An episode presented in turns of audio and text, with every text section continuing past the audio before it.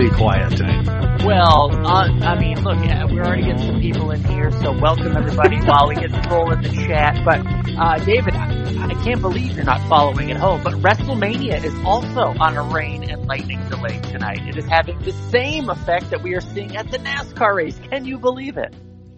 Oh my, so wait, what do they do in pro wrestling during a rain delay? It's never happened before. So right now they are making a lot of filler um, con- content on the WWE slash Peacock network.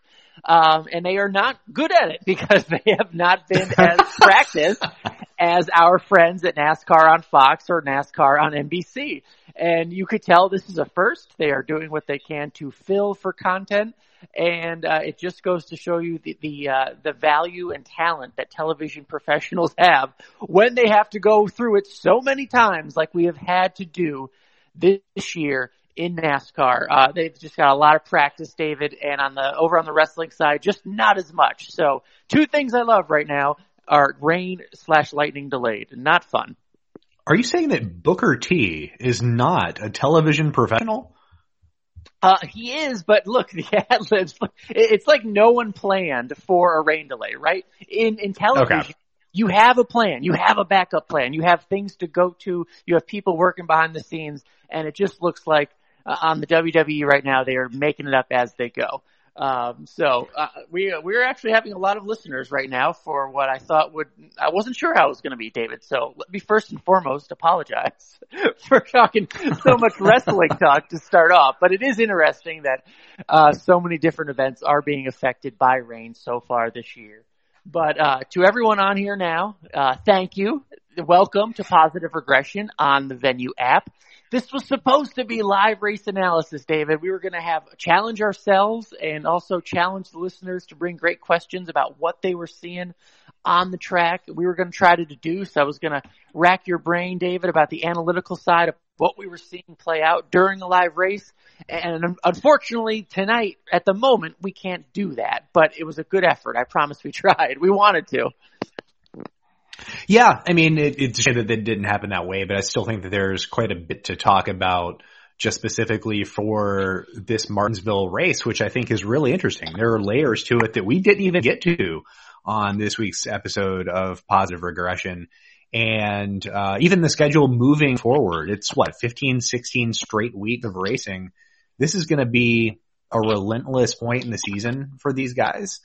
And it's, it, it's kind of to the point where if they don't have something, I don't know that there's going to be a lot of dead time for them to adjust on cars. Uh, we've, we heard from, you know, the likes of Ryan Preece and Daniel Hemric about the inability to make changes quickly at the cup series level. And it's something that rookies adjust to. It's something that teams have to adjust to.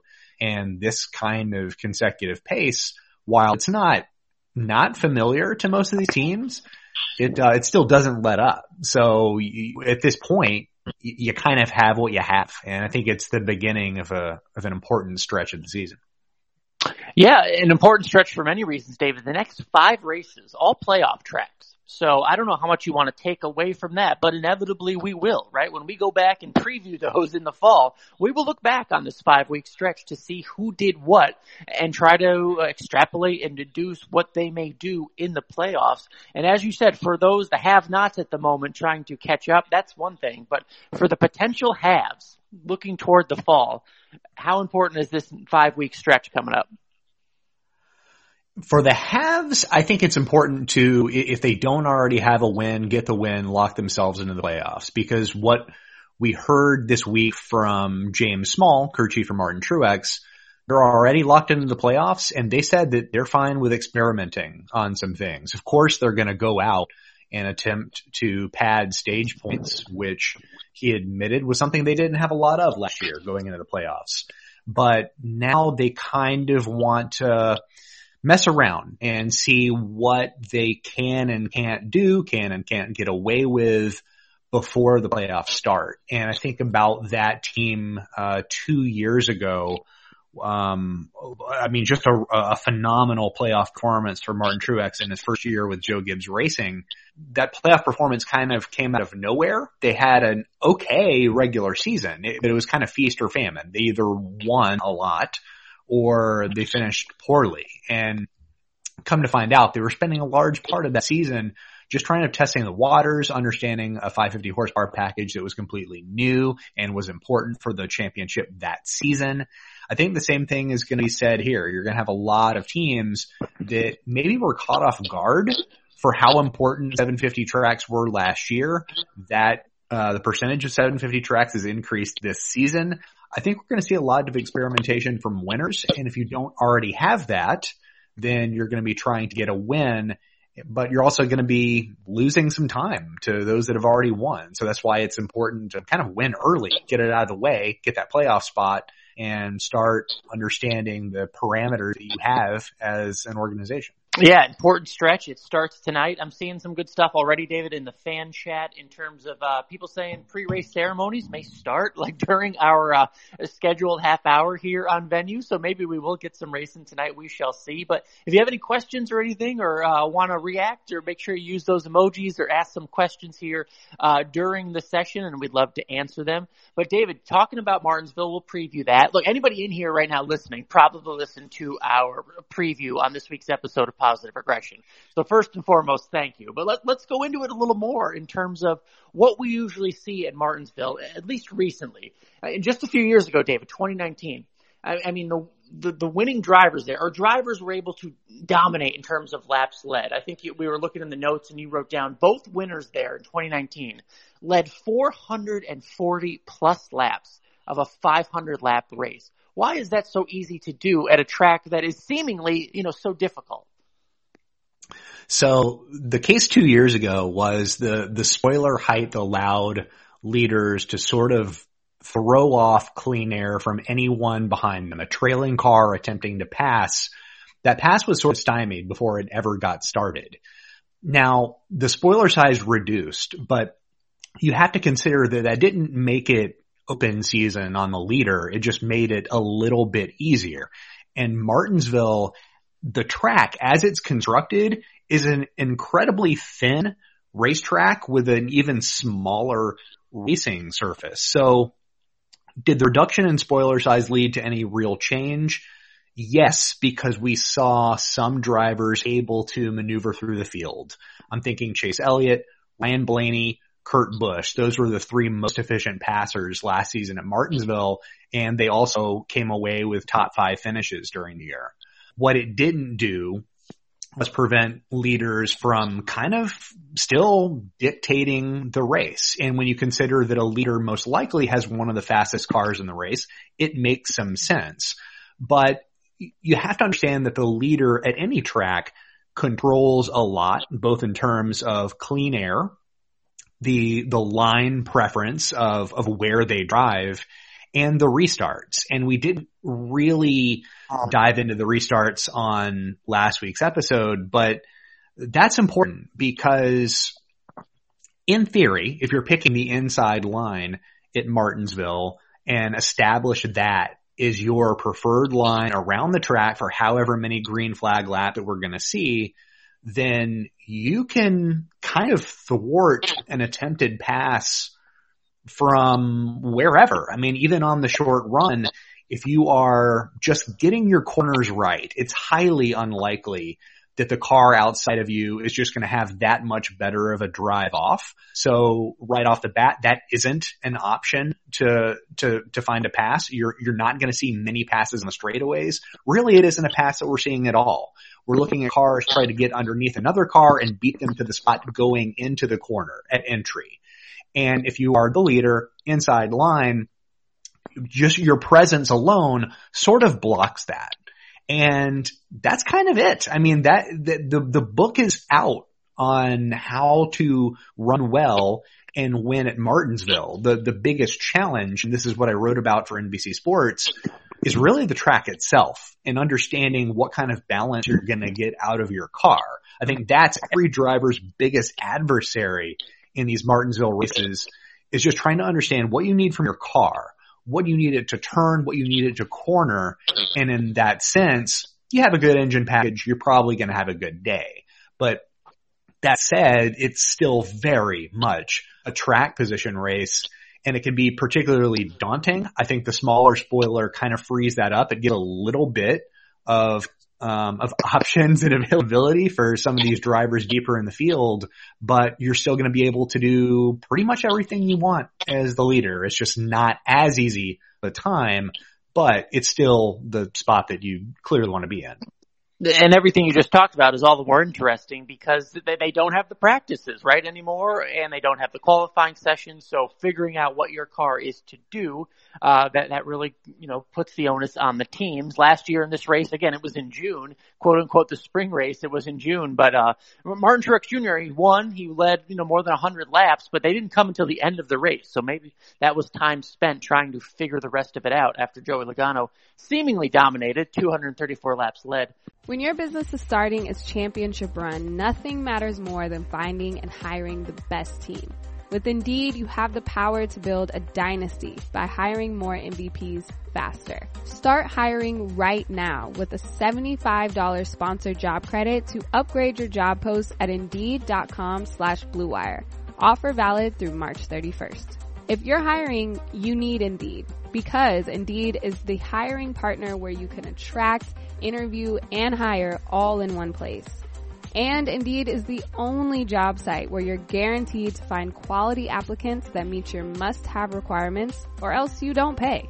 Go to Indeed.com slash BlueWire to claim your $75 credit before March 31st. No matter how the last game went, anytime you take the field, you got a shot at greatness. Give your team the best shot at winning by recruiting more MVPs with Indeed. Indeed.com slash Blue Wire. Terms and conditions apply. Need to hire? You need Indeed. Last year in this race before uh, Martin Truex Jr. taking over. Uh, David, we have uh, a question in the chat, and I think it's a good one, only because we talk about the, the, different packages, right? The 550 package, the 750 package. The 750 package is, is kind of the road to the championship. That's what Phoenix is. That's where the Penske cars were so good last year. And uh, I think it's uh, Jaggy in the chat. Sorry if I'm pronoun- mispronouncing your name, but he, he writes, I get that the horsepower figure is the same at Martinsville and Phoenix, but are those cl- tracks actually close enough where data can be effective for one or the other? basically, if you have success at Phoenix and or Martinsville, does that translate, or what do you take away that that is a positive, and what aren't you looking at? Yeah, I would I would caution him to be careful of any kind of correlation between the two. I think any relationship based on the package is because you nail a, a setup or a general car feel based around the horsepower package. If you can do one thing well, it's probably going to translate to other short tracks or one mile tracks or wherever you take it. I think that's the thinking. Like the, the way that Stewart-Haas Racing established itself as a 550 team last year, it was translatable across two mile tracks, mile and a half tracks. Kevin Harvick had speed at any big track that he wanted, right? And and in, in one Atlanta, we saw Cole Custer in Kentucky. We saw Eric Almirola do very well in the summer months when we were hitting some of those bigger tracks, regardless of the size or the shape. So when you split the series into a dual horsepower series, that's kind of what you're going to see is you're just going to specialize on building a car around one set horsepower package and that you're just going to take away. Of course, some tracks are going to be better than others. That's always the case. Um, you're not going to have one setup that allows you to achieve commensurate results at one track that in another place. And that's just, that's universal across racing. But for here, if you establish yourself as a 750 team, you're going all in for just the car the, just the general car feel based around that engine package. And then you're going to fine tune week of or a couple of weeks, um, throughout, uh, before the race for a specific track. And that's where it is. I think the starting point for the car setup is a little bit better if you just nail it right for one set of tracks and then you've got to kind of whittle it down to what it is for whatever individual track characteristics there are. Great answer. Great question. That same uh, listener says the green flag, uh, hopefully 9, 10 p.m. So, uh, right after we finish our chat, we'll, uh, we'll start, uh, watching some racing, hopefully. Fingers crossed. David, a lot of talk that we had this week and one driver a lot of people are looking at only because he runs well in Martinsville is Bubba Wallace. And on, uh, on the podcast this week, we played two truths and a lie and I, I did not get the answer correct, but I did learn a lot about Bubba Wallace's improvement this year so far. Uh, again, people, if you're listening to this now, you are likely a listener of positive regression. So again, thank you very much. But let's go a little bit more in depth in terms of we have seen Bubba improve as a passer. You know, how can that translate tonight and what, what are the expectations of someone who's starting 25th, I believe, tonight? Yeah, I think for him, it's it's tough because when you come to a track, and most of the tracks are going to be like this, are going to have a high correlation between where you rank in speed and where you finish. So whatever car he has is going to be more indicative of his result than anything he could possibly do behind the wheel. And that's a little bit on him. I mean, he, he needs to be able to, to give proper feedback in order to make his car better.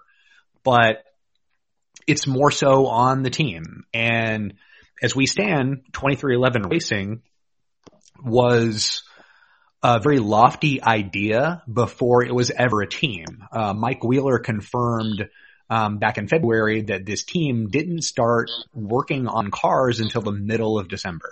So they had a much later start preparing for this year than any team out there. Um, there are probably limitations on what they're going to be able to do because they're working on a car that's obsolete after this season.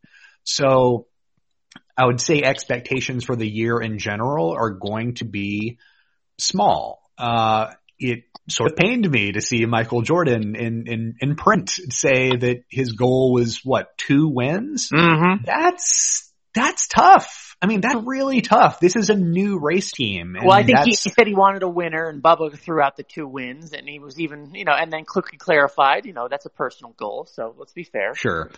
Yeah, and and and that's just and that's just really tough, right? So this team right now ranks 22nd in uh, in median lap time, and that's not a great spot to be in if you want to contend for wins. I think what is important from this race team this season is that you have a driver sort of proving, and this is really the second straight year of considerable improvement. In 2020, we saw uh, a heightened production and equal equipment rating.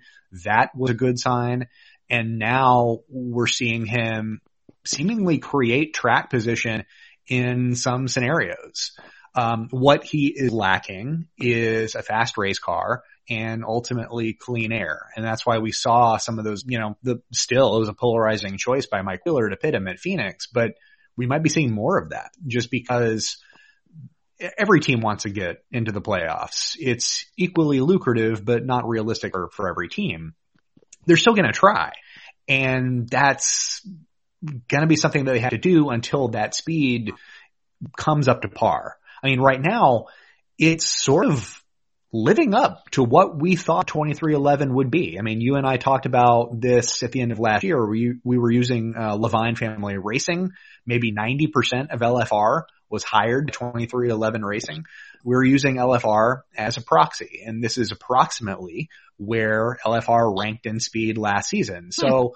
I don't think there have been any surprises on that front. I think if the expectations are kept in check, this could be a, a very good building year for a race team that apparently has staying power and is looking to grow. I mean, Denny Hamlin and Michael Jordan were um, in the Sports Business Journal this this week talking about kind of a, an aggressive expansion plan, and that's fine. But you, in order for that to happen, you want to see something positive come out of a year that's, um, I don't know, kind of tantamount to, um, you know, in football, the, the penalty flag's on the field and you've got a, a free shot downfield, right? Like it, that's kind of what this is. This car is gone after the season. It's sort of a free year where whatever they achieve is icing on the cake. And so far, what we've seen from them, the best thing about this team thus far is Bubba and his improvement. I mean, he is making steps to becoming a driver, certainly with staying power in the NASCAR Cup Series. And if you're a Bubba Wallace fan, that's all you want to see. And he's still has age on his side. He still has plenty of time and he's heading in the right direction. So the trajectory is pretty good. All right, good stuff. We talked a lot about Bubba. I just posted a poll in the chat, so make sure you answer that. It's just interesting. Who finishes higher in points, David? Bubba Wallace or Daniel Suarez? And I bring Daniel Suarez up only because it is a very similar situation in terms of being a new team with a cup affiliate, uh, Trackhouse with RCR. Um, and at the moment, right, coming into this race, I mean, Daniel Suarez is coming off a great run at the Bristol Dirt Race, and they come into this race ahead of 23XI Racing in points. So, David, in terms of Martinsville and keeping this roll going for a teaming that is seemingly overachieved, uh, what's your take on Daniel Suarez going forward and what he's already done? Might be a rough one tonight. I, I, I, I question the, um, the, uh, the severity of the penalty that he's facing. Um, yeah, 10 point penalty if you have not heard already. They, uh, had yeah. Some, they, they ballast, I guess, but basically they had more weight in the car than they should have and were trying to hide it, allegedly. But they're, well, I, not allegedly, they got docked for it, so they did it. NASCAR said they did it. Travis Mack was out, uh, met some fans or something in the, in the parking lot on the way out. Um, am I crazy in thinking the 10 points lost is more valuable than starting from the rear? Like, I mean, that's, at least based on what we've seen from Trackhouse this season, it is very much uh, a, a, pseudo RCR car. And boy, they credit to Justin Marks and I guess Pitbull. I mean, sure. didn't think I'd ever be saying that on a podcast, but they timed their entry right with the the timing of RCR aligning with Hendrick Motorsports for its engine program and their alignment with RCR, they benefit from that. And so far, I mean, arguably out of the three RCR guys, Daniel Suarez has made the most inroads um, from from that alliance right now. And this season, that I mean, he's a, a top five passer in terms of efficiency. That is huge um, for tonight or whenever we get this going, I think he will get a finish equal to his speed, but for the rest of the year, I think it's a little bit similar to 23XI. It's, it's 23XI has the setup with Joe Gibbs Racing, but they are gaining experience as a team, going to tracks, understanding what their driver has at his disposal and attempting to accomplish anything that they can do and see maybe how good their driver truly is because I think a lot of the same questions that have been asked about Bubba Wallace have also been asked about Daniel Suarez. Mm. And so, and he is a former Xfinity Series champion. He nearly made the playoffs two years ago. He missed out by four points, but now this is, this is an interesting position. This is the first time in his career, if I'm not mistaken, in which he's in a good car and he's the only driver for that team. I mean, Gaunt Brothers Racing with three cars in its shop, clearly not the caliber of Trackhouse. So we're learning a lot from the team. We're seeing crew chief Travis Mack is trying a lot of stuff when it comes to pit strategy or, uh, you know, some, some iffy car designs, uh, leading into Martinsville. But I think it's a similar situation in which they're just trying to understand what they have and how they go forward. The good news is I think they found their driver because Daniel Suarez is clearly again proving himself to be one of these guys that belongs in the cup series. Certainly he's one of 40 best stock car racers in America right now. And look, if this continues on, maybe not an outright playoff contender, but can they crack the top 20 in points? I think that would be enormous if they were able to do that in their first year out of the gate. First year, David. You uh, the poll is going to expire soon, so make sure you answer. I don't know if you've answered, David. Would you like to uh, announce your answer here on uh, the live venue chat? Um, finish in points. Um, I, I, I selected Bubba Wallace. Okay, all right. Okay. Yeah, I think it's and and I think mainly it's because the the continuity of the team. Um, again, 90% of LFR is 23XI Racing. This was a team that during the playoff stretch performed pretty well. Not only the third place finish at Texas with Christopher Bell, but a 15th place finish at Martinsville, which was a pretty big surprise. Uh, USAC drivers typically are terrible at, at Martinsville. And here's Christopher Bell with really limited Martinsville experience had a, had a good, uh, a good race weekend. So it, it seems that things were coming together for that program at the end of the year. They lost their driver. Their team went away. I think they just keep the ball rolling with the same guys. They know what they need to do. They know what uh, processes they have, um, and it's the same same leader in Mike Wheeler kind of running the show. I think it's that experience that actually wins out. All right, good stuff. And we got a few minutes left here before allegedly maybe we go racing, but we just wanted to have a nice chat. So, uh, you know, feel free to throw, uh, throw any final questions into the fan chat. But David, we talked Bubba Wallace, we talked Daniel Suarez. I want to bring someone up who uh, had a great run at the dirt race, Ricky Stenhouse Jr.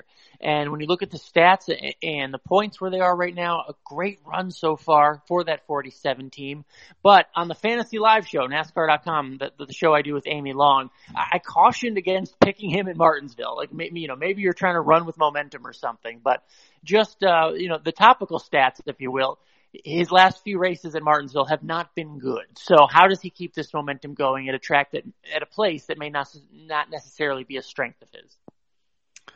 Well, he has track position. Uh, you, you can't argue that, but you're right in looking at his history. So he's had 16 career Martinsville starts. He's never had a single digit finish. Hmm. That's pretty tough, yeah, right? Yeah. Um, and, and it's, and it's one of those things, um, Brad Keselowski brought up a great point this week during his availability. And it was, uh, along the lines of if you don't ever have a good car at one track, you don't really know what a good car feels like and you don't know what you want out of that. And at a place like Martinsville, you can kind of get lost and we've seen talented drivers get lost for years. And I'm talking good drivers, Kyle Busch, Kurt Busch, Kyle Larson, Martin Truex, Kevin Harvick, winless at Martinsville since joining Stewart-Haas Racing. And to a lesser degree, Ricky Stenhouse sort of finds himself in that scenario based on his finishes and based on the track and the fact that he's a former dirt driver himself, he's used to big high bankings and sweeping turns. I mean, that, that's what he's used to. Every, everything that Martinsville forces you to do is sort of backwards from what he was taught early in his career. You can understand that he probably is lost. He probably doesn't know what a good car feels like. Maybe that's not a fault of, of, of his. Maybe it's a team thing, but from the outside looking in, that's kind of scenario that he's dealing with. So tonight is a no-go. Um, now the good thing is I think moving forward, he, he actually has performed well at Richmond in the past. Uh, he's won at Talladega, um, a few years ago.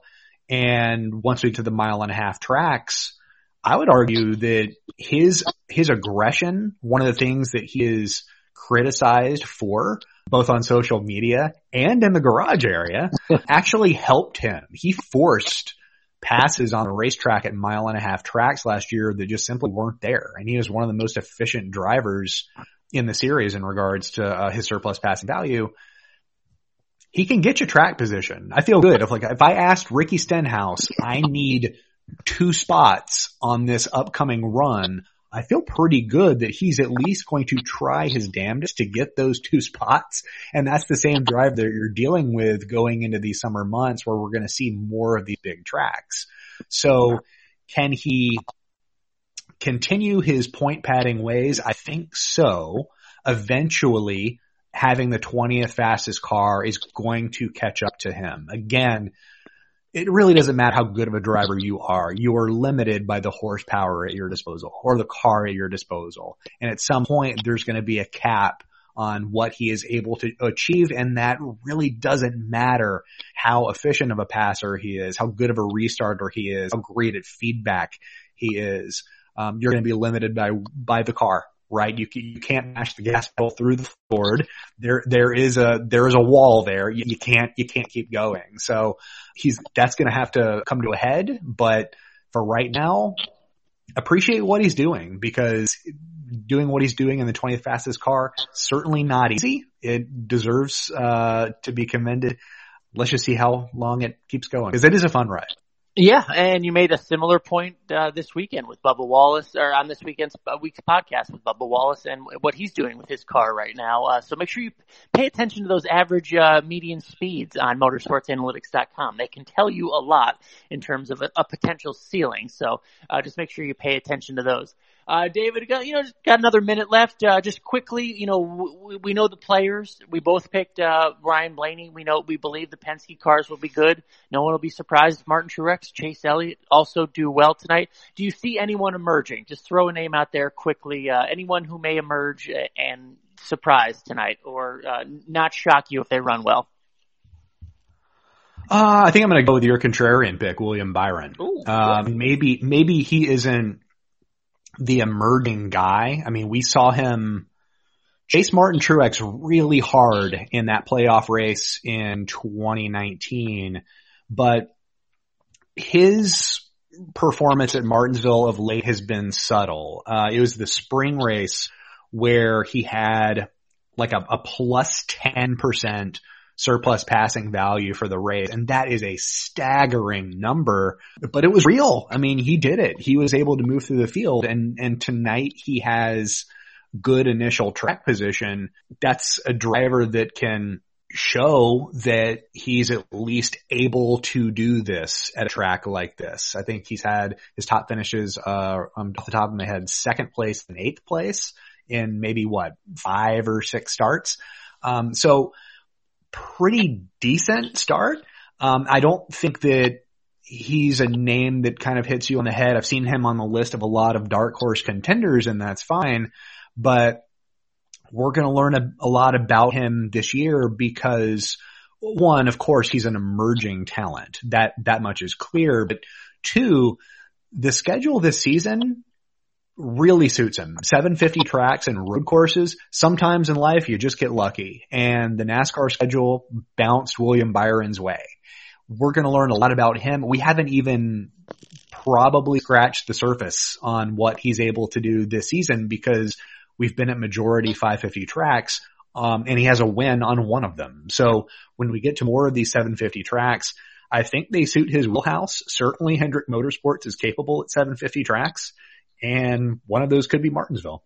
Well, good stuff. Uh, I don't know if we'll get racing tonight or when, but they are doing the command and all that stuff, so we will leave it there. Uh, David, great stuff as always. We had a lot of listeners for our, our, rain delayed Saturday night, so much appreciated there. Thank you for joining us here on Venue. Thank you for being positive regression listeners, and, and make sure you just keep in touch with us. You know we love interacting and, answering your questions, so uh, we will continue to do so. So, David, have a great night. Maybe a, a good Sunday too, watching racing, and we will catch up with you. A new episode drops on Thursday. Have a great night, everyone.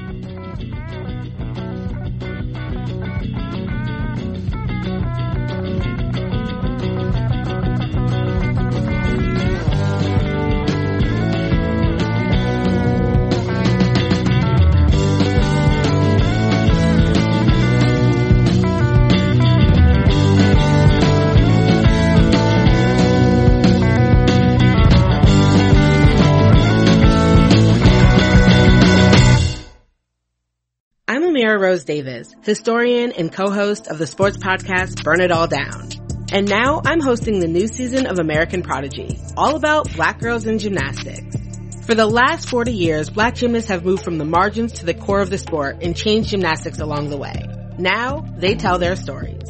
You'll meet trailblazers like Diane Durham, superstars like Jordan Chiles, and everyone in between. Listen to American Prodigies on Apple Podcasts, Spotify, Stitcher, or wherever you get your podcasts.